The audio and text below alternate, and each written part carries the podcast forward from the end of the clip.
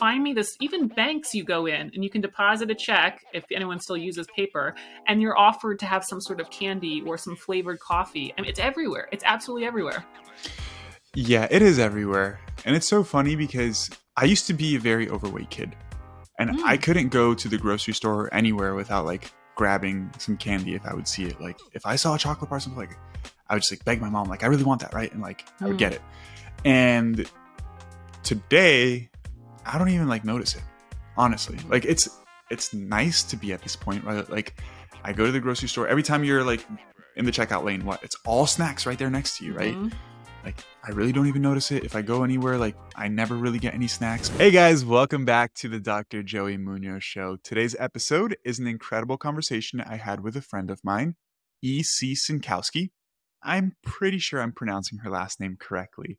Anyways, EC is an incredible coach. She's been working, well, she spent years really working with high level athletes, working with CrossFit, and now she owns her own coaching company has her own nutrition focused podcast, and she's one of the people that I really respect in terms of the quality of information that she's posting on social media.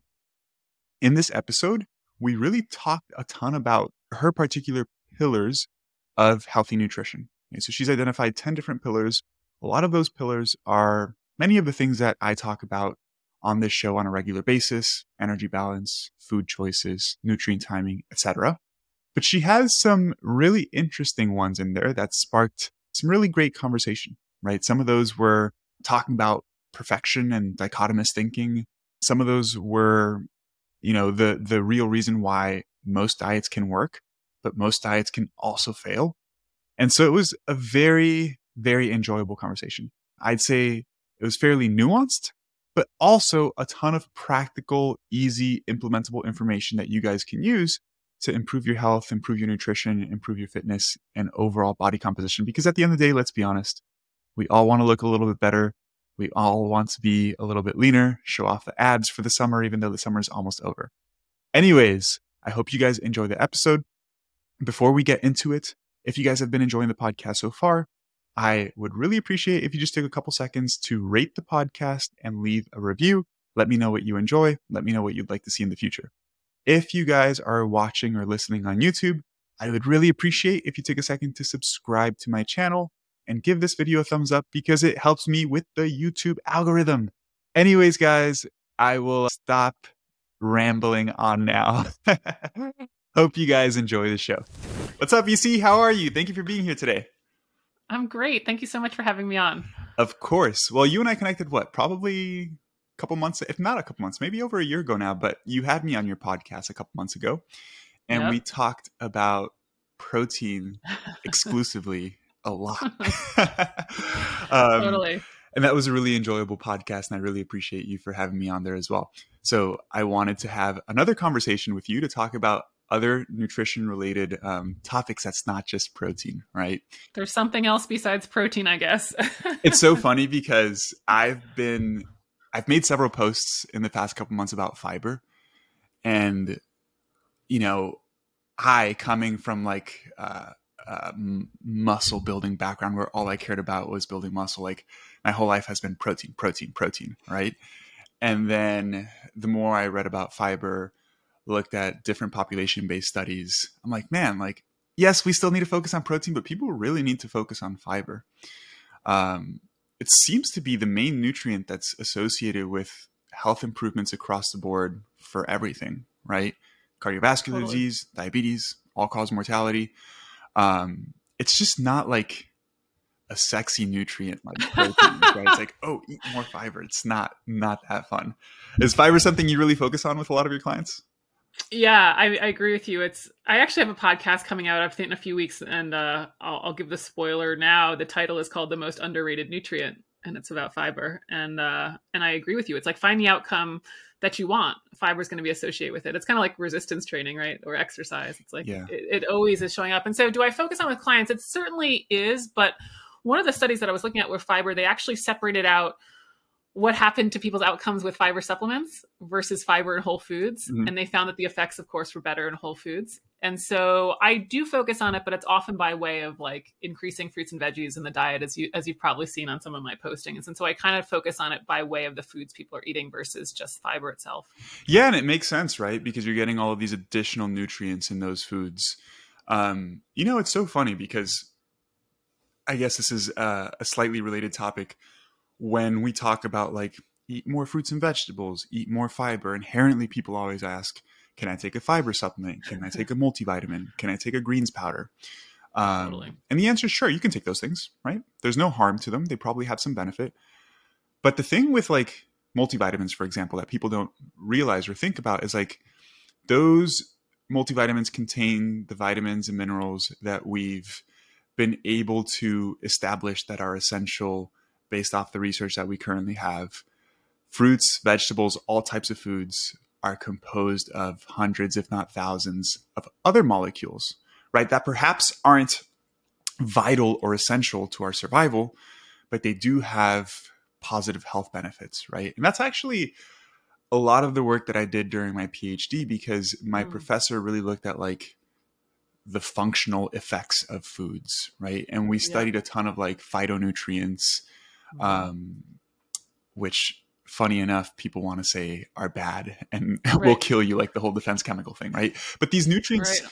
seem to have potent health benefits, whether they're antioxidative benefits, anti inflammatory things, or anti inflammatory effects. And you just don't get that when you have a multivitamin or a fiber supplement. And then on top of that, the supplement doesn't really help with hunger and satiety regulation the way food does, which is something that uh, we really emphasize for overall health, right? Yeah, it's sort of a trip in a world full of optimization. It's like you're leaving all of these thousands of phytochemicals on the table by having the phyto by having the multivitamin. And so yeah, we got the whole weight thing and not satiety thing, but it's like guys, if you want to optimize, this is the best chance that we know of optimization is is cast this wide net across these thousands of phytochemicals which gosh knows what they're all doing, but they seem yeah. to be health protective. yeah, it's funny. What do you what do you say to a client if they say I don't like vegetables? Hmm. Yeah, to me, it's definitely kind of most things have kind of a double edged sword or, or, two different approaches. Some of it in the beginning, especially if they're coming from a standard American diet and this is their first attempt at a whole foods diet, I'm like, great, let's talk about fruit. And we'll just we'll work our way yeah. in through strawberries and pineapple or watermelon or whatever it needs to be. And then there is just a level two of being straight with clients who um, maybe have been around for a little while. Yeah. and it's like guys this is also just a healthy food. Like there are things in life that we do that we don't always love. Yeah. Now i do believe that you can be healthy and cover your bases as you know probably through grains nuts yeah. fruit meat and all of that stuff. So there's certainly ways around it but there is a has to be a little bit of truth for people that it's like yeah and some of the changes that you want require doing things that maybe you don't love right now. Yeah. Yeah and it's about gradual exposure too mm-hmm. right? Like sure maybe you don't like I think so oftentimes it comes to like uh, perhaps lack of effort in that particular area of their nutrition, right? Because, mm-hmm. and I, I think this is really relatable. Like a lot of people don't like vegetables, quote unquote. And sure, maybe you don't like some types of vegetables, but there's such a wide array right. of vegetables, right? And one thing I like to share with my clients, like, hey, maybe we don't have to have it in the most like unprocessed, healthy form possible. We can work on getting there. Like if adding some Parmesan cheese to your broccoli and baking the hell out of it helps you eat it, like that's probably a good thing, right? Totally. And then we can slowly work. What I mean, I'm saying this from experience. I didn't eat vegetables until I was in my 20s. Seriously. Wow. um, I was force fed as a kid, as bad as that sounds, to eat certain vegetables. And I hated it. My mom would always put like a serving of veggies on my plate, and I was I had to eat it. Like I was not allowed to get mm. up from the table. And I I never developed a taste for them. And it was usually like raw, right? So it was a right. whole tomato or like uh, avocado or something like that, and I just didn't really like the taste. And then just organically, I, I started really liking cooking, and then I saw these mm. recipes for like different types of vegetables. And my in to like eating more vegetables was roasting the hell out of them. Yeah. Right. So like super high heat, drizzle with olive oil, salt, and pepper, throw totally. them in the oven, and it tastes amazing. And then slowly over time, as like your palate gets used to it, you can just do that less and less, and you get to the point where you could eat them a lot closer to their like original form, right? Because totally. I won't lie, I cannot eat like raw bro- broccoli or anything like that. I know some people love it. I cannot right. do it. but I don't need as much stuff as I used to to be able to eat it. And the other aspect of it, like you mentioned, is just being open to doing these things. I remember, I think it was, I think it was, I think it was Adrian or maybe it was Spencer Nadolsky or something like that that said, um, you know, nobody like liked al- alcohol the first time they had it. Mm, Obviously, totally. very different context there, but for some reason, people want to drink, and so they try it again and again. Eventually, it's not that bad, right? Same thing with same thing with black, yeah, black coffee too. Yeah, yeah, I mean, I think the other thing to think about it for uh, vegetables is people always are asking me, oh gosh, how many vegetables should I eat versus fruit? And am I eating too much fruit versus vegetables? We have to remember as well that like when we have the larger serving sizes of things like potatoes or beans mm-hmm. or fruit, we often beat the micronutrients we might consume from a single serving of leafy greens. And so yeah. this is why I really don't like to just focus on, oh, vegetables are the pinnacle of health. Yeah. Because oftentimes we can do better when we have these larger serving sizes. And vegetables for people typically end up being relatively small serving sizes. So certainly I love your points about gradually working up to it, but also just recognizing that they're not like the only thing to eat yeah. to help with a healthy diet, right? You know, one food group that I think is so underconsumed that is incredibly, I'm not going to say important, but healthy would be legumes, right? For some reason, like, I guess here in the US, like, bean, maybe I'm wrong, but like, beans are just not that popular compared to other cultures. I'm. Hispanic. We we eat beans with every meal. Like every single meal growing up had rice and black beans for me. Mm-hmm. And it's such a different culture shift, I guess. Like we just don't really eat beans like that. And beans are certainly higher in fiber than most fruits and vegetables. They're high in protein. They're high in a ton of nutrients. Um, and that's one one thing I really like to recommend to people. It's like, hey, just have more beans. And then people talk about like, oh, they take time to prepare like canned beans are bad for you because canned food is bad it's like no it really doesn't matter right um, do you do you consume a lot of beans personally I don't know if I'd say a lot, but I certainly do add them yeah. at least a few times a week, um, but not every meal. But yeah, they are great, and I, I, love them too because of how economical they are. You know, when people talk yeah. about how, how, how eating healthy is so expensive, I'm like, I'm not sure if you're aware of things like bananas and beans. Right? Yeah, yeah, yeah. That's a um, and cheap protein, right? Even though it's a plant based source protein, um, but it's like bulking on a budget. That's what I used to eat when I was in college. Yeah, I I. I think back on my diet and I was like, wow, I was broke. yeah, yeah. A lot of a lot of black beans. a lot ramen, of maybe. A lot of canned beans, a lot of canned chicken, which like I will never have another can of chicken. Um, a lot of those like uh, tuna packets. At the end of the day, it was like yeah. super healthy, but like just the cheapest healthy food I can find. And you're right. Like if you, for people who are really on a budget, you can realistically eat very healthy for like 10 or 15 bucks per day max right totally. like 15 bucks like you can get some pretty good food yeah you just can't be sure. eating like steak and stuff unfortunately it's funny when i was uh when i was going through that in undergrad my okay i know it's not the best from a dietary standpoint but i love steak. And i used to always say i know i've made it financially when i can eat steak every day. And not just any steak like i really like ribeyes. So i'm like I, if i could eat ribeye every day um, and then I don't do that because it's just too much. But but I was like, man, I can't wait till the day where I don't have to eat any more canned chicken or any more canned tuna. so thankfully, I don't eat those. You've made really it. Anymore. Yeah, you've made it. Yeah, my my definition of success in life. That's awesome. Um, anyways, you see, one thing I really wanted to talk about uh, is your ten principles of nutrition, right? Mm. Because those are kind of like the philosophies that you use to guide your coaching and your overall uh, approach to nutrition, right? Totally. And they're absolutely fantastic. You and I obviously see eye to eye on pretty much all of these. Um, and I've covered a ton of these in previous podcasts. You know, a lot of these are mainly associated with energy balance, food choices to the extent that they influence energy balance. You talk about nutrient density, which is mm-hmm. how many micronutrients are in foods and that's obviously beneficial for your health for the reasons that we've been talking about. One thing I really like that you mentioned is that timing matters to the to the extent that it affects food choices and food quantity, right? Mm-hmm. Um, and that's that's a great point. I think there is one more thing there where like there's some good research showing that people who just like eat more earlier in the day tend to have slightly higher mm. energy expenditure too. Mm. Um, and like I'm sure you probably say the same thing to your clients when they talk about fasting, right? Mm. It's like, oh, I fast because I get hungry at night. It's like, well, if you maybe gave eating more food earlier in the day uh, a real shot, you might not feel as hungry later in the day and you might actually burn slightly more calories because you feel better, you move more, right? So there's a couple of nuances there with nutrient timing that I really like to emphasize. Yeah. Um, even like, I guess this isn't timing, but regularity with meals, super mm. important, right? People don't even focus on that mainly. And some of those things, if you could really eat more whole foods, eat a little bit more protein and fiber, eat at regular times, have breakfast, eat less at night. Like that covers 99% of it. And it's so simple, right? But there are. I wonder how. Go oh, ahead. I'm sorry. I no, no, no. You say, go I wonder ahead, how many. Um, I just wonder how, like, some of that stuff, I wonder how much of the value is the caloric contribution you're eating and how much of the value is the person has developed consistency in their diet you know, it's just like I have the breakfast and then I have the lunch and then I have the dinner and I just have this schedule versus like I'm not eating and then I'm so hungry I face plant into whatever. And so for me, that's where some of this stuff I think gets a little bit nuancy. It's just sort of like I think what you just said is awesome and perfect. And I think a lot of the value is because the person's developed the habit and the routine. Yes, yes. It's not an inherent benefit of like having a regular like eating at regular times doesn't make you burn more fat, right? Right. But it lets you right. be prepared. How totally, many times 100%. do people like, oh, it's lunchtime and I haven't prepared anything and now I'm really hungry and so I'm just gonna eat the first thing that's available. 100%. Right.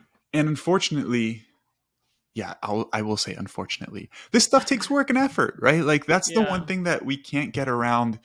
Doesn't matter if you have the best recommendations, the best coach, like it still requires effort. And that's one thing I actually added that in my inquiry form for when a client signs mm. up with me. It's like, if you work with me, do you promise to put in the work and effort that's required? Yes or no? And then I can hold them mm. accountable by showing them their inquiry form if like they're not doing that, right? Because that's like the one piece that people don't think about.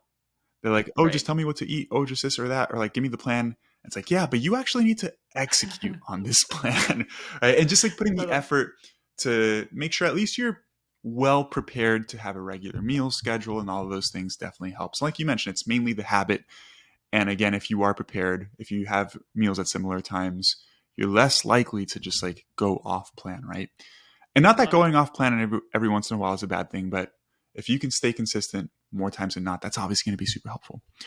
Yeah. Um, there were three principles that really stood out to me, and I'm looking at them here on your social media mm-hmm. now. The main one, the, the first one I should say that I want to talk about is um, all diets control quantity to varying levels of precision. I really want to talk about this because mm-hmm. it's a statement that encompasses the main reason as to why all diets can be effective, right? Maybe at least in the short term. Do you mind touching on that point? Yeah. Yeah. Yeah. I mean, so just a little bit of backdrop. I mean, some of these principles kind of came to be after I had tried every tr- trendy diet out there and didn't really yeah. understand what was going on. And then, of course, went on to further my education. And now I understand things a little bit better. But it was like sort of trying to put the pieces together of why do some people have wild success when they do intermittent fasting and I didn't? Why do some people have wild success when they do macros and so on? And so, yeah, it's just basically comes down to caloric control, as you know, that yeah. you can um, achieve a, a, caloric deficit or a caloric balance based on the various foods that you choose. And that's what this is really trying to help people understand is that ultimately these different diets and these different rules will often get after a weight or a health goal simply by cutting out foods and then therefore they reduce their calories. But if you're not counting them, you might not. This is how you can do fasting and you might not cut calories. This is how you can do no sugar and you might not cut calories. Yeah. Um, and ultimately, you know, you don't have as much precision there and therefore you might not get the outcome you want. Yeah. So, what are some of these main? Um, we won't go over like every popular diet, but like the main sure. categories, right? We've got yeah. fasting, low carb, etc. Um, let's totally. talk a little bit about those and like essentially how is it that each of those end up just mm. restricting calories, right? Yeah. Yeah, the fasting one takes those hours off the clock, right? I have less opportunities to make a poor decision because I'm not allowed to eat between these certain number of hours. And you know, to be honest, I have a love-hate relationship with fasting. I get it. If that if it was just so simple and if you have the results that you want there and you're getting adequate nutrition when you eat, I sort of love it because of its simplicity but i'm sure as you've seen with some of your clients you know what they're eating during their feed window is either counteracting their goals or just not even coming close to what they need and so therefore we probably need to get more precise we need to start looking at what we're actually eating Um, low carbs also kind of the classic one, maybe the extreme carnivore, but you know the foods that we overeat are these processed ones that have carbs in them, carbs Yeah. and fat. But when you cut out the carbs, you cut out the calories, and so this is how a lot of us Yeah. can see results there. But you might end up eating too much butter and steak. Yeah. and so the calories might not actually reduce overall. And you know, I, I like people to actually do the least amount of work to get the results they want. Yeah. And so this is why if somebody has awesome success with fat fasting, more power to you. Even low carb, more power to Yeah. you. But we just have to recognize, hey, what I want comes from controlling calories. And if I'm not where I want to be and I've done these X, Y, and Z diets, well, maybe it's time to actually start looking at the factor that controls the result, you know, and actually maybe count calories or macros. Yeah, yeah. I think you brought up some great points. It's like any diet can result in weight loss or weight gain, right? And you Mhm. can manipulate the amount of food you eat to achieve either or. There is no such thing as a weight loss diet, a diet that inherently causes you to lose weight. And that's like what people Totally. are after, right? Like, Mm, what's the best weight loss diet? Oh, this one didn't work. I'm going to try that one. And, you know, I don't think any of these things are inherently bad. Like, I think the the issue is one, the way they're marketed, mhm. and two, when people follow these diets without understanding the things that we're talking about. Exactly. Because then when they don't see success, they're like, something is wrong with me. And it's like, no, there's nothing wrong with you. Like, you just, we're still just eating too much. Like, it's not the diet, right? Um, and so that's why I'm I'm really big on like talking about hunger and satiety regulation and what Mhm. dietary changes you can make to to influence those. That's really like my bread and butter when I talk about nutrition because I think that's a great starting place. And even if Mhm. you just focus on hunger and satiety regulation, the choices that you have to make to improve hunger and satiety improve Exactly. the nutritional density of your diet, right? Totally. So I've tried a number of things too, and that was probably perhaps earlier when I didn't know much, right? Um, I've tried low carb diets. They're miserable. I like carbs. But I'll say this I personally rather do a low carb diet than a low fat diet because Mm, mhm. I like eating fattier foods like naturally, right? I love avocados. Ribeye. I eat a ton of avocados. I like uh, fattier sources of meat. Like I don't like chicken breast. I will eat a chicken thigh, right? So for me, like doing low fat would be very difficult. And um, again, I forgot who says this, but essentially, like at the end of the day, restriction is necessary. But you should Mm. pick the form of restriction that feels less res- least restrictive to you, right? Yeah. And if you want to follow any sorts of sort of diet, like a named diet, there's nothing inherently wrong with them, unless they, for some reason, just like completely miss your nutritional needs, right? Where like a carnivore diet, like just don't do that, right? But like if you do a carnivore-ish diet and you're still eating some fruits and vegetables, like arguably not that bad for you, right? Mhm. Um, perhaps we can talk about some risks, but arguably relatively healthy diet, right? Um, the whole thing is like picking what feels good for you and your lifestyle. Similar to you, I've used intermittent fasting. I love it, right? It's not the first, like you said, it's a double edged sword. It's not the first place that I would start with somebody who's brand new to this stuff. Because, like, I really do think it's important for people to develop the behaviors that we were talking about, like having regularity with your meals, eating earlier in the day. Because, from a population standpoint, those behaviors do seem to result in better body composition outcomes. Totally. And then when you start to work on those things, if you want to tailor it a little bit more, tailor with your timing because of your schedule or your preferences, whatever, that's fine. Um, yeah, I've really enjoyed fasting because it's easy to just not eat for a period of time. You do get used to it from like a hunger standpoint, right? If you don't eat till noon for like two weeks, then you just won't really get hungry till noon. But then again, like people just like rely on that, right? And then if they're fasting and they, for some reason, eat outside of their eating window, they think they've like fully screwed up. yeah, and I think there's also an interesting um what's the word I'm looking for? Justification people give themselves after they've been fasting. It's like, well, I was just fasting for Mhm. 12 18 hours, we'll say, instead twelve 12's not that many. I deserve now this box of donuts or something like that. I think that starts to come with this justifications that don't occur when we have a more regular meal schedule. But um yeah, totally agree on all the points you yeah. said. Or there's just less consideration about food choices because, hey, I'm just doing this fasting thing, right? hmm One thing I have realized with fasting that's difficult is getting sufficient protein. Bringing it back to Mm. protein, right? Because even with in. a regular meal schedule and eating throughout the day, like eating adequate protein. Not that it's hard, but just like most people don't. So making sure that you focus on sufficient protein for people who don't focus on protein is hard enough, like eating regularly throughout the day. I can only imagine if you're only eating six hours a day, right? Becomes right. exponentially more difficult. Like I try to eat about 200 grams of protein per day. I could not imagine doing that in six hours. Right. it would be tough. Like I'd do it, but there'd probably be like two or three scoops of protein powder in there, right? Um, totally. Um, so that's definitely an important consideration as well. But yeah, I'm really happy that that's one of your pillars because it's a really important point that I feel like oftentimes is missed. The the next point that I really want to talk about mm-hmm. that is really interesting is the universal diet problem is processed food. This is one thing I talk about a ton from a hunger and satiety standpoint, mm, right? Yeah. You mind touching on this a little bit? Yeah. Sometimes I feel like I could eliminate all the 10 principles and just list number eight as what you just read. The, the universal problem is straight up, probably. Process. Yeah, probably, right? I mean, you know, find me the person who's overeating turkey breast and clementines. I, yeah. I haven't worked with them, right? Um, and so even for people who, you know, just want to quote lean out or just want to get a little healthy or achieve a certain weight for um, fitness reasons, not just for true weight loss, it's still the same thing. It's still the same thing. They're going to cut out the brownies, the chips, the alcohol, whatever it is. It's never, oh shoot, you know, just had too much celery today. Yeah, um, that's a great point. Yeah. you know, I've had people be like, "Oh, I'm eating too much fruit."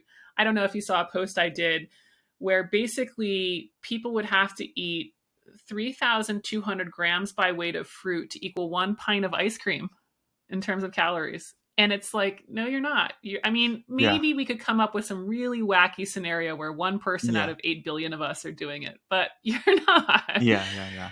Um, and so yeah, it just comes back to these processed foods that are all too easy to overeat. And and I also wanted to show some empathy with it in the sense that it is influenced by our modern food environment, right? Like one of the things I like to point out to my clients is it's, it's constant. Like you can't go buy um, electro, you know, to an electronics store or to a home goods store and be tempted to have the caramel popcorn or the candy bar or yeah. the chips. It's literally everywhere. And once you see it, you can't unsee it. Like find me this, even banks you go in and you can deposit a check if anyone still uses paper and you're offered to have some sort of candy or some flavored coffee. I mean, it's everywhere. It's absolutely everywhere.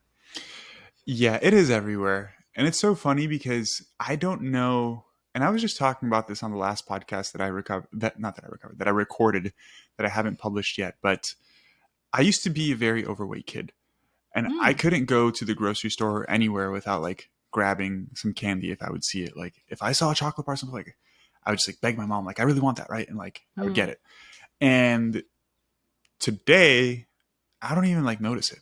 Honestly, mm. like it's it's nice to be at this point, right? Like I go to the grocery store every time you're like in the checkout lane. What? It's all snacks right there next to you, right? Mm-hmm.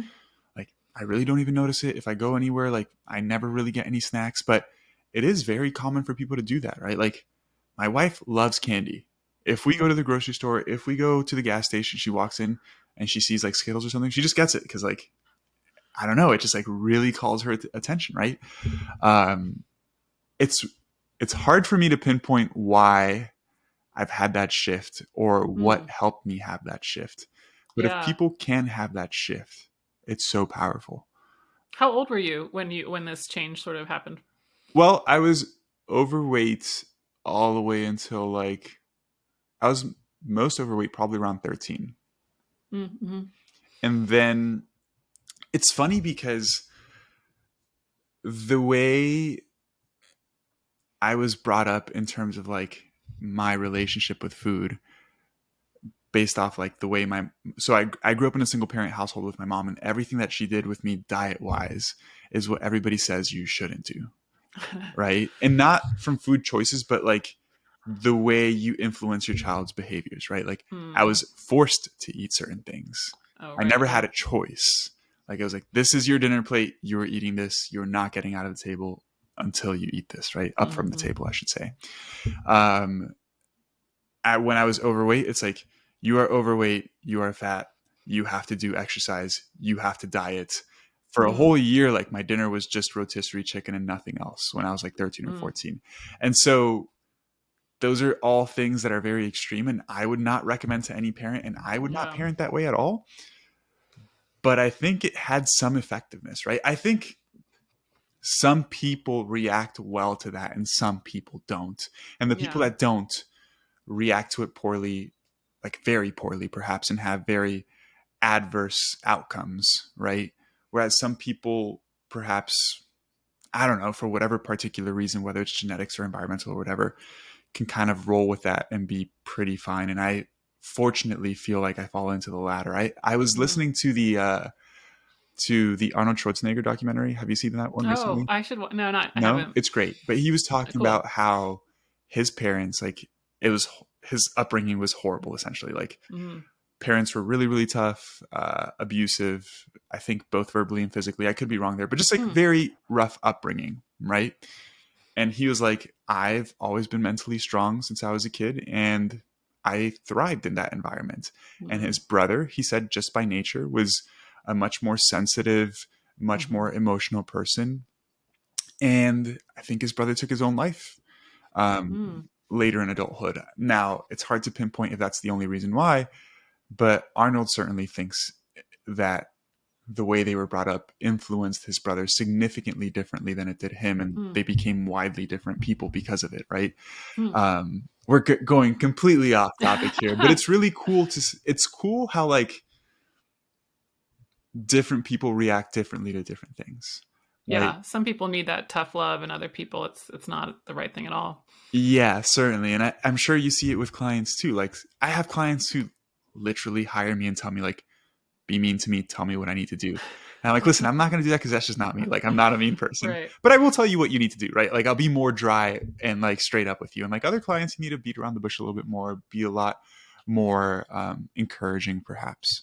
Right. But yeah. going back to what we were saying mm-hmm. yeah. about like going into places, not even realizing um, snacks and stuff, I don't know where that transition was. I don't know if mm. it was mm. just because I was really into fitness Mm-hmm. And thinking back on it now, I never felt like I was really restrictive or had a, a quote unquote bad relationship with food. But like when when I was probably 18, 19, 20, early 20s, and I was really into fitness, um, I tried eating as clean as possible and all of these mm-hmm. things. And I just avoided all these things altogether.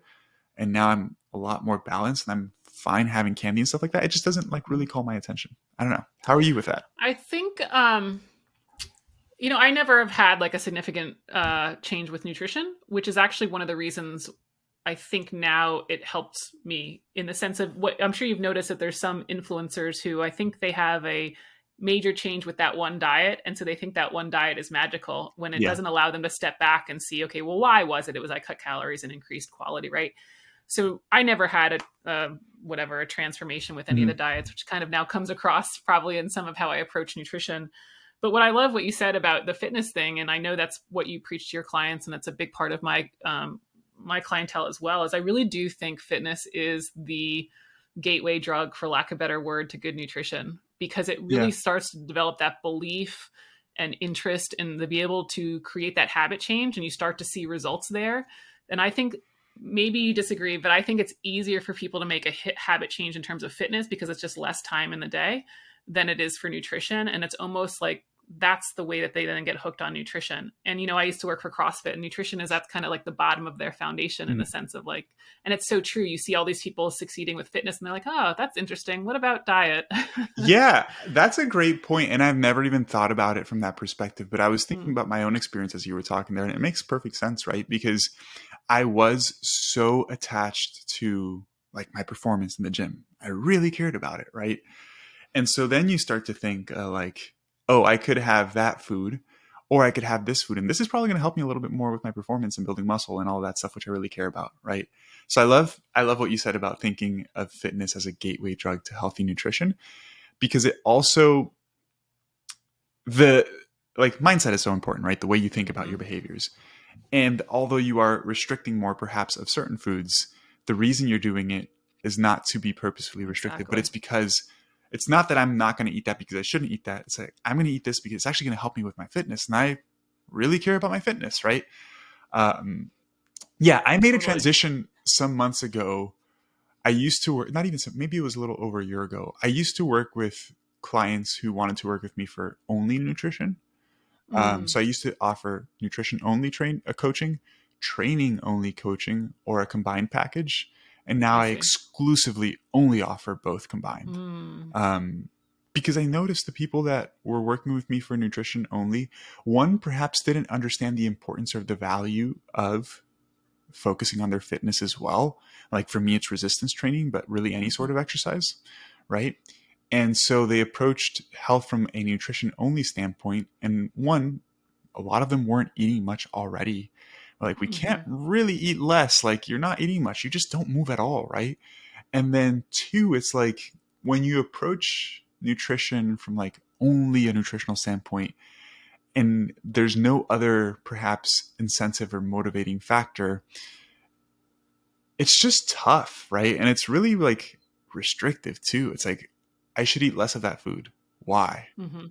totally. it's just I just should eat less of it, right? And there's no like motivating factor behind it. So I don't know. I made that transition, and I've been enjoying um, doing this a lot more and i've seen that overall my clients are much happier with their success right totally i think um, you know and i'm not here to speak for crossfit you know I, I but one of the things that they do is they really just focus on performance. And when I talked about nutrition working for there, I never talked about losing weight directly or directly improving body comp. It was always about how many, what's your pull ups? How's your back squat? Yeah. And it was such a nice, elegant sidestep around this mentality of like, what do I look like in the mirror and yeah, what does yeah, the scale yeah. say? And so it's a nice, it's a beautiful redirect. And it doesn't have to be CrossFit. Uh, you know, it can be, it can be anything, but it's, again, it's such a nice hook besides just, oh gosh, what does my body comp say?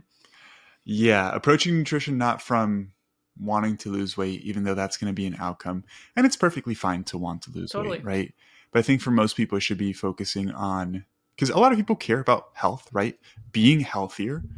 Like, what should I eat to be healthier? What should I eat to perform better? Because performance is a part of your health too, right? Maybe we can argue that in extreme cases it's not. But for most people, if you get a little bit stronger, you get a little bit faster, a little bit more explosive, you're going to be healthier. And um, yeah, it's one thing I, I talk to my clients about. It's like, let's focus on the things that you should be doing every day. Don't focus on the things you shouldn't be doing. Like, right. Just yeah. make sure you do the things that you have to be doing. Eat mm. X amount of protein, make sure you get sufficient fiber, uh, these amount of servings of fruits and vegetables. Obviously, that's different for every person. But if you hyper focus on just making sure you do the stuff that you do, that you need to do, you'll likely do less of the stuff that you quote unquote shouldn't be doing, right? Totally. Totally. Are you tired of spending countless hours grocery shopping, cooking, and preparing your meals? I get it. Time is precious, and that's where Icon Meals comes into play. I've partnered with Icon Meals to bring you delicious, macro friendly, and high protein meals that will make it easier than ever for you to achieve your fitness goals. I understand that you may have hesitations over the cost of a meal prep service compared to cooking food at home. But let's face it, how often do you spend more money eating out because you didn't have time to prepare your food at home, anyways? With Icon Meals, you not only save time, but you invest in your health. These meals are carefully crafted to be healthier and more in line with your fitness goals than most of the food that you eat out, anyways. So why wait? Visit iconmeals.com and explore their wide array of mouth-watering meals. And as a special bonus for listening to this podcast, use code Joseph10 at checkout for a special discount off of your order. By the way, you can find all of the necessary links in the description of this podcast. Don't let time be a barrier to your success. Choose Icon Meals and fuel your journey towards a healthier, fitter you. Um, okay, last principle here that I really want to touch on, let me open this up, is mm-hmm. the last principle. And this one is mm. huge, I think, mainly from a longevity standpoint. Not longevity like living a long time, but longevity of like being able to adhere to all of these things long term, right? Mm, and it's yeah. there are diminishing returns on attaining perfection. Yeah. I think that's beautifully said, and I'd love to to hear from you um, what you mean by that. Yeah. Yeah, I typically deal with a, a bunch of type A uh, clients, personalities who kind of are always looking for more is better. And I'm sure you've heard, you know, get 1% better every day. Mm-hmm. And I certainly don't want to sound like I'm not interested in self growth or improvement. Yeah but I do think there's a point at which your time and obsession on your diet is better spent elsewhere. yeah. Like my goal for people is to actually stop thinking about nutrition at a certain point. You know, what's the least amount of work to get the results that you want? Okay, now let's move on. Find another hobby. Go find another sport. I don't know. Start quilting. I don't know, cooking. Pick yeah. something. Coming from people who think about this all day long. yeah, yeah, like go find something else to do. Um, and so yeah that's that's kind of some of it but also it's also a little bit related to i'm sure you've seen the it's from um, precision nutrition and john berardi the cost of getting lean Mm-hmm. Um, and it's sort of a little bit along those lines. As I often will also get clients who want to lean out, as I'm sure you do. By all standards, they're lean and healthy, but they might not look like the cover of a fitness magazine.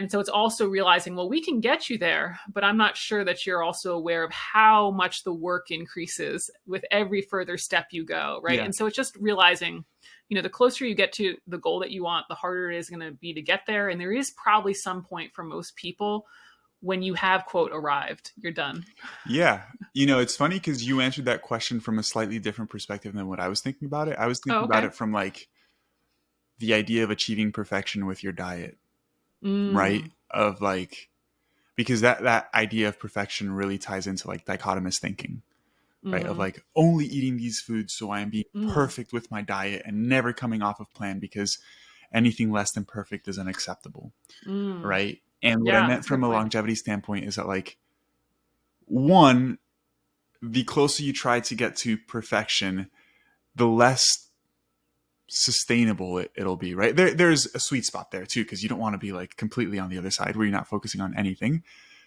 but it's like there is a lot of wiggle room to go mm-hmm. off plan and not be perfect mm-hmm. right like if you go to a wedding just enjoy it everybody's right. drinking just have a couple of drinks like it's not that right, big right. of a deal it just the issues when these behaviors become habitual right mm. and if you like stick to your plan 80% of the time, you're going to get fantastic results. And that's the that's really what I was thinking about perfection. And mm. you know, I had that conversation with um God, I'm blanking on his name now. Um man, I am blanking on his name. We were talking about him before the podcast, uh, mm. author of the book. Could you help oh, me with his name? Adam. Adam Bornstein. Yes. There we go. I don't know how I forgot his name. Um, but anyways, I was talking to Adam, and, and one thing he said that really stood out and I really like the quote was going off plan is part of the plan. Oh yeah. Right? like good. if you want to sustainably navigate your nutrition and be healthy, you are going to make unhealthy choices every once in a while and that should intentionally be part of your plan. Because if mm. every time you go off plan you think you did something wrong, that's just like so stressful for no reason, right? And I yeah. shared this story with him that I experienced with a client of mine recently because it was so powerful. Um, I started working with a client of mine, a newer client of mine, probably like a month and a half, two months ago now, and he struggled with his weight his whole life. Um, he has lost about like 20 pounds with me in the past two months and he's been doing really really well. And he's been fairly strict with stuff because he's like i, I really want to hone in on this. I want to be strict for a period of time. I'm like totally understand. I'm not going to tell you not to be strict. Um, and for like two months he had like no events at all. So he was just on point with everything. And then he was feeling pretty stressed and anxious about his brother's wedding. He's like man like i don't really know mm. how i'm going to navigate this or stay on top of my nutrition. We had a short conversation. I was like dude don't try to focus on that at all. Let's just set certain rules. Have three structured meals Make sure to get some protein and some veggies on those. And aside from that, just enjoy yourself. Yeah. And he came back and it made me feel pretty emotional because he was like, this is the first time in my life I've been able to go to um, a party or something like that and just like not worry about food. And I was like, yeah, like how cool is that, right? And it just became from awesome. a conversation of like me telling him like, hey, like it's it's all good. It's, it's two okay. days. It's like you know one percent of the total time we've been working together, and you're gonna get back to it the day after. And when when people like relieve themselves of that stress, um, they almost like ironically make better food choices anyways, right? Mm-hmm. Because I feel like we are tempted when we tell ourselves we can't have that. And it's like, oh man, everybody's having a drink. I shouldn't drink because alcohol is bad. It's like, oh, like I really want it now, and then like you drink anyways, and then you feel bad, and then like you go off the rails, right? That's totally. like the the behavior pattern that so many people fall into. Whereas if you think like, oh yeah, I can drink if I want, you feel like you're way more in control of your of your decisions rather than your decisions being in control of you right mm-hmm. and so yeah. if you choose to have a drink you don't feel bad about it at all and mm-hmm. then it's also way more powerful because you can just stop right like you can just be like oh i'll just have one drink and that's okay i could have two if i wanted to but i don't really want to and hey if i want to have a second drink i'll just have a second drink right totally. um, this is not an excuse for alcoholism yeah. Yeah. We're going to stay within the bounds there. No, I 100% agree. I mean, that's partially why the first couple steps, it's, it's sort of similar to you, no surprise, but we really focus on adding foods to the diet, not taking them away. but yeah, I mean, I think perfection, you know, unfortunately, those hiccups or those weddings become the reason why people stop. And if mm-hmm. they realize that it's more important how fast you come back to it than it is that you had a hiccup, like every other human out there, um, that's going to determine your success is how quickly you get back to it, not if not if it happens or not. If it happens or not, everybody has them. yeah, and what you, the the way you were thinking about perfection is really important to talk about too, right? And I've talked mm-hmm. about this a number of times on the podcast too, but it's like people do not understand the sacrifices that are necessary to get to that next step. And it's like yeah. that next step is exponentially more difficult. It's not like it's a little bit more difficult. It's exponentially more difficult every single time, right? And totally. it's so funny because you and I do this professionally, and it's no different for us, right? Mm-hmm. There is a reason I'm not single digit body fat. Like, mm-hmm. would I like to if it didn't require me changing anything about my lifestyle? Sure, because it looks cool, right? Like, who wouldn't like? Sure. It looks it looks badass, right? And some people can can achieve that genetically while like not living the healthiest lifestyle because they're lucky, right? Um, they've been dealt uh, really good genetics. And unfortunately, genetics obviously play a role. That being said, though, um, and I'm experiencing this right now at the moment. So we're going on a cruise, my wife and I and the baby, at the beginning of next month, right? So seven weeks ago now, I was like, okay, the cruise is about 10 weeks away. I'll lose some weight. I'll try to lose about 10 to 15 pounds in that time frame, which is nothing, nothing yeah. uh, crazy at all. Um, I just make some slight modifications to my diet. It helps. The first like five, six pounds came off like I wasn't even mm-hmm. trying. And now every week it's like exponentially less and less and less and less. And it's just like a little bit harder and a little bit harder. And I feel a little bit more hungry and I'm a little bit more tired in the gym. And I am not ripped by any means, right? I'm just trying yeah. to get a little bit leaner because I'm going to be on a cruise in the Caribbean for a week and mm-hmm. I'm going to eat a lot on that cruise purposefully. but you know, then you, I have a ton of clients who are in like really good shape. They're they're mm-hmm. they look great, right? And they're in like their 50s and they have mm-hmm. abs and they're vascular and and they want to take it to the next level because they're competitive. They want to yeah. push themselves. Um, and then I'll have clients, you know, but they don't want to change anything about their lifestyle. So it's what's what's the term cognitive dissonance, right? Where like you want yeah. something but your behaviors are slightly different. And so that yeah. causes so much stress, like unnecessary like mental stress. And it's like, totally. hey, like let's have a conversation about what sacrifices are actually necessary to achieve that because we haven't talked about that at all, right? mm-hmm. and then when you start to talk about those sacrifices and i've had that conversation a number of times with clients i'm like okay like do you want to do that we can do it right like exactly. you probably don't want to do it and they're like yeah you're you're right like i feel good where i'm at and so totally yeah it's a it's a great point that you um brought up there. The uh, I go ahead. I sorry. think also too like um, you know when you talk about the sacrifices and stuff like that, I also like to bring up the idea of you know what really is going to change in your life when the scale is five pounds lighter, besides maybe a photo on Instagram. Yeah, you know like what materialistically yeah, yeah, yeah. are we really going to get out of it because i think that's the other thing you get so fixated on this look and then you're like well i guess i would get a, you know 100 more likes on instagram you know it's like okay well you know, do you want to put in that level of work for that? Hey guys, some of you may not know that I'm the scientific advisor for a supplement company called Outwork Nutrition. I help with the formulation of new products to help ensure that they're effective and backed by science. Unlike many other supplement companies out there, we don't rely on exaggerated claims or flashy marketing tactics. Instead, we let the science speak for itself. We take pride in formulating products that deliver real results, helping you achieve your fitness goals in a meaningful way. If you're in the market for supplements like protein powder, pre workout, or recovery products, make sure to check us out at OutworkNutrition.com. And as a thank you for being an avid listener of this podcast, use code Joey for an exclusive discount at checkout. You can find the link to our website down in the description of this podcast episode. Remember, our goal is to empower you with science backed supplements that truly make a difference. Choose Outwork Nutrition and elevate your fitness to new heights. Yeah, because at the end of the day, like just ha- having abs just looks cool, right? And again, I always say there's nothing wrong with that. Right. But understand right. what's necessary to get there. It might not be what you want to do. And then totally. when you like want to get there but aren't getting there, it's just like so stressful and you feel bad for no reason. The last thing I want to talk about EC mm. before we wrap up is mm-hmm something that you've brought up now a couple times, mm-hmm. and I know mm-hmm. you have some protocols around this, so I want to touch on them. Yeah. Like yeah. you mentioned that you you want essentially people to do the least amount of work possible, right? So mm-hmm. low, um, what's the term? Low barrier of entry, right? Mm-hmm. And you've developed what are called what's called the 800 gram challenge. Mm-hmm. And the lazy yeah. macros, I love the name by the way. Yeah. And I've read up a little bit on those on your website. Do you mind touching on what those are and um, why you developed those in the first place and why you really like them? Yeah.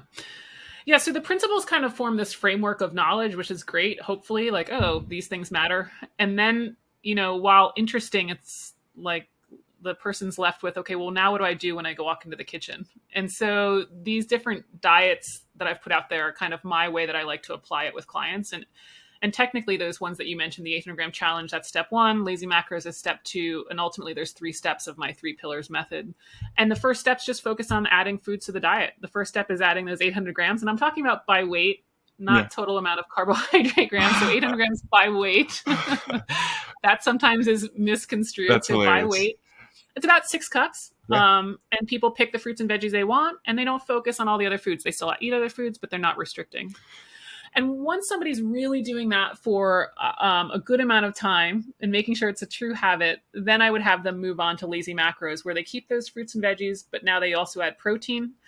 And I say 0.7 grams per pound, which very close to your 0.8 grams per pound. And again, they just focus on adding those foods to the diet. And the whole idea is, hey, let's attack the more underrepresented foods in our diet. We're not eating enough fruits and veggies. 80 to 90% of us aren't eating enough. So that's an easy add. And then protein, as you know, as well. Yeah. And what I really like about them that ties into what you were saying about low barrier of entry is that it's simple. It mm. doesn't hyperfixate on like specific fruits or specific Correct. vegetables or specific servings of fruits and vegetables individually, right? It's just like, hey, just eat this amount of fruits and veggies, which totally. admittedly six cups can be a lot for a lot of people, right? But like, I'm sure mm-hmm. you encourage starting slow mm-hmm. and working your way yeah. up and all that stuff. But I love that it's like, it's simple because that is what people need. Mm-hmm. Like, people have full time jobs. They don't have right. time to focus on all of these different things. But if you could just say, hey, just buy a food scale, weigh your fruits and veggies, fruits and veggies, and eat 800 grams of them doesn't matter where they're coming from. Like this is just what you got to do every day. It's so simple. It's hard not to do. Right? Totally. And I wanted to just bring up, um, it did come from a study. So I was playing around with a couple different diet uh, diet ideas myself of like measuring quality in the diet, and I came across a study that was looking at fruit and vegetable consumption relative to health outcomes, and it was a meta analysis. So it pulled together 95 different studies, and they found that cancer risk cardiovascular disease risk, stroke, and mortality, all cause mortality risk went down when people had 800 grams of fruits and veggies in their diet. Awesome. And so, because I had been playing with different diets, when I read that study, I was like, that's interesting. What if I try to eat 800 grams each day in my diet? And see what happens. And that's when I played with it for six plus months to be like, okay, what are the calories? And do I allow beans or not? And why? And what about tofu? And what about olives? And all of these other things to sort of see how the macros shake out and, and how realistic it was. Mm. Um, and I do definitely recommend that, you know, if it's, if people want to start smaller and work their way up, of course, sure. But I do consider it kind of a baseline because there's no chance that that study was doing all, you know, six foot athletic uh, females like myself in that study. And so it's only four to 500 calories. So I do think it's realistic for people to get to, even though they might not start out there. Yeah. And then I routinely eat more than 800 grams per day as, as, as active and larger people will. Yeah. And then how does the lazy macros work? Yeah. So it's just to add that protein and it's okay. pretty much from the same study that we, that we were talking about on the podcast with me about where they found resistance training athletes were able to kind of cap out their muscle mass additions um and and you know it's like 1.6 grams per kilogram body weight and i rounded to 0.7 i yeah. think you rounded to 0.8 um but i also just found that it was sustainable. You know i found that the one gram per pound wasn't sustainable for a lot of people. So yeah. I, I really liked that kind of lower number as well. And and yeah people just pick the foods that they want to hit that target um, and they're just looking at protein grams they're not looking at total calories they're not looking at that stuff but it's like hey let me try to get this 0.7 level with whatever protein foods I want, in addition to the weight of the fruits and veggies. Yeah. And then what is the the third pillar? That's when we then get a little bit um uh, we'll nerd out a little bit because we got to look at total calories. Yeah. And so it's kind of add fruits and veggies, add protein, adjust calories is sort of the method there. And and yeah, that does require the most amount of work, which is to be honest why I go through the first steps, not only to build the habits, not only to help them like focus on addition and not restriction, but it's also heck if we get your goals after the 800 gram challenge we're done. Yeah how yeah. often would you say like people who haven't focused on these things get closer achieve their goals with just the first two? A lot. Yeah. A lot. Because you know the stats from the usda are 80 90% of people are not eating enough fruits and veggies. Yeah. and 800 grams is enough that the diet has to shift. If i were to say 400 grams it's easy enough that the rest of the diet doesn't, doesn't really shift, shift. exactly. And the same thing you know is true with protein. Like when you suggest that level to people they have to start making different choices. It's not a gimme. So both of them in my mind i don't want to say they're perfect numbers you know there's no perfect number but they're good enough in that they force the diet to shift so just a personal question why did you choose yeah. to start with the 800 gram mm. challenge before protein yeah yeah i mean i think when we look at average protein consumption, it tends to be higher than the USDA already. Mm-hmm. It's not the 0.7, yeah. but it's already higher. And I also found, in terms of just filling up um, satiety, which you I yeah. know appreciate, that the fruits and veggies were um, more of the low hanging fruit, pun intended.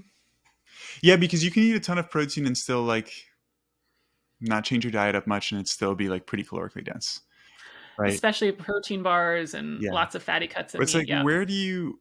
You can't have like a calorically dense diet eating a ton of fruits and veggies. You just can't, no. right? And I think one of the powerful things too is that people probably start choosing fruits as snacks, mm-hmm. right? It's like, well, like six cups is a lot, so instead of having this granola bar, I'm just gonna have an apple. Totally. Right? I wonder. Totally. it's just me thinking about like how people would kind of cheat around this. Oh yeah, like picking oh, the yeah. the most dense fruits that are just like ninety nine percent water. Like hundred grams of watermelons, probably yeah. not that hard to do. You know, you could probably do that in one sitting and like, hey, I'm done for the day. Do you have any like work mm-hmm. around that, or do you talk to your clients about that at all?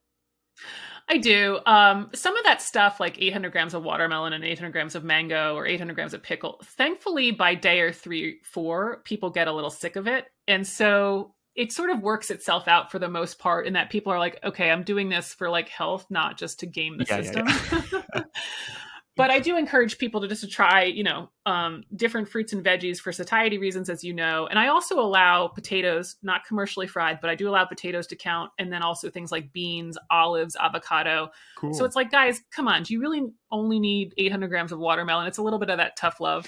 I wonder what the most uh, dense fruit is by weight. Oh, you mean to make it easy, or you mean calorically? No, by by weight, like unit of oh. weight per unit of area. It's probably something like watermelon. It is. Yeah, it is. Watermelon's quite easy to do. Eight hundred grams. Yeah. Man, I'll eat sixteen hundred grams. and you're welcome to. I encourage. I again, it's sort of the baseline, yeah. and then I don't encourage more is better. I just say, hey, if you're hungry and you yeah. eat more fruits and veggies, eat more fruits and veggies. Yeah. And do you talk at all about like? This is probably complicating it a little bit much in terms of keeping keeping it super simple, but like make sure you're having some at each meal or just mm. get it all whenever you can. I try to let that up for the individual, yeah. and that that was sort of the thing. Like it's even I don't even tell them cooked, canned, frozen, or fresh. Doesn't yeah. matter most of the time, unless we're roasting it to a crisp. Um, the weight doesn't even change that much. Doesn't matter. I don't care what time of day. Now, if people are, you know, trying to do 800 grams at dinner and they tell me they're bloated, it's like, well, you just ate 800 grams at dinner, so let's spread it out a little yeah. bit.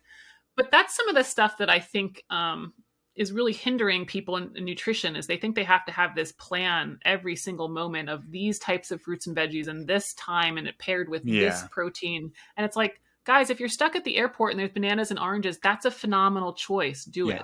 it. yeah. No, that's great. Um, I think this is a great place to end, EC. I really appreciate awesome. you being here. Would you mind sharing where people can find you and if they want to work with you, how can they do so? Yeah, it's just optimizemenutrition.com, same handle on social media. And then my podcast is The Consistency Project. Yeah, you have really good names for all of your products. I'm oh, jealous. I was like, Thank Optimize you. Me Nutrition. That is genius.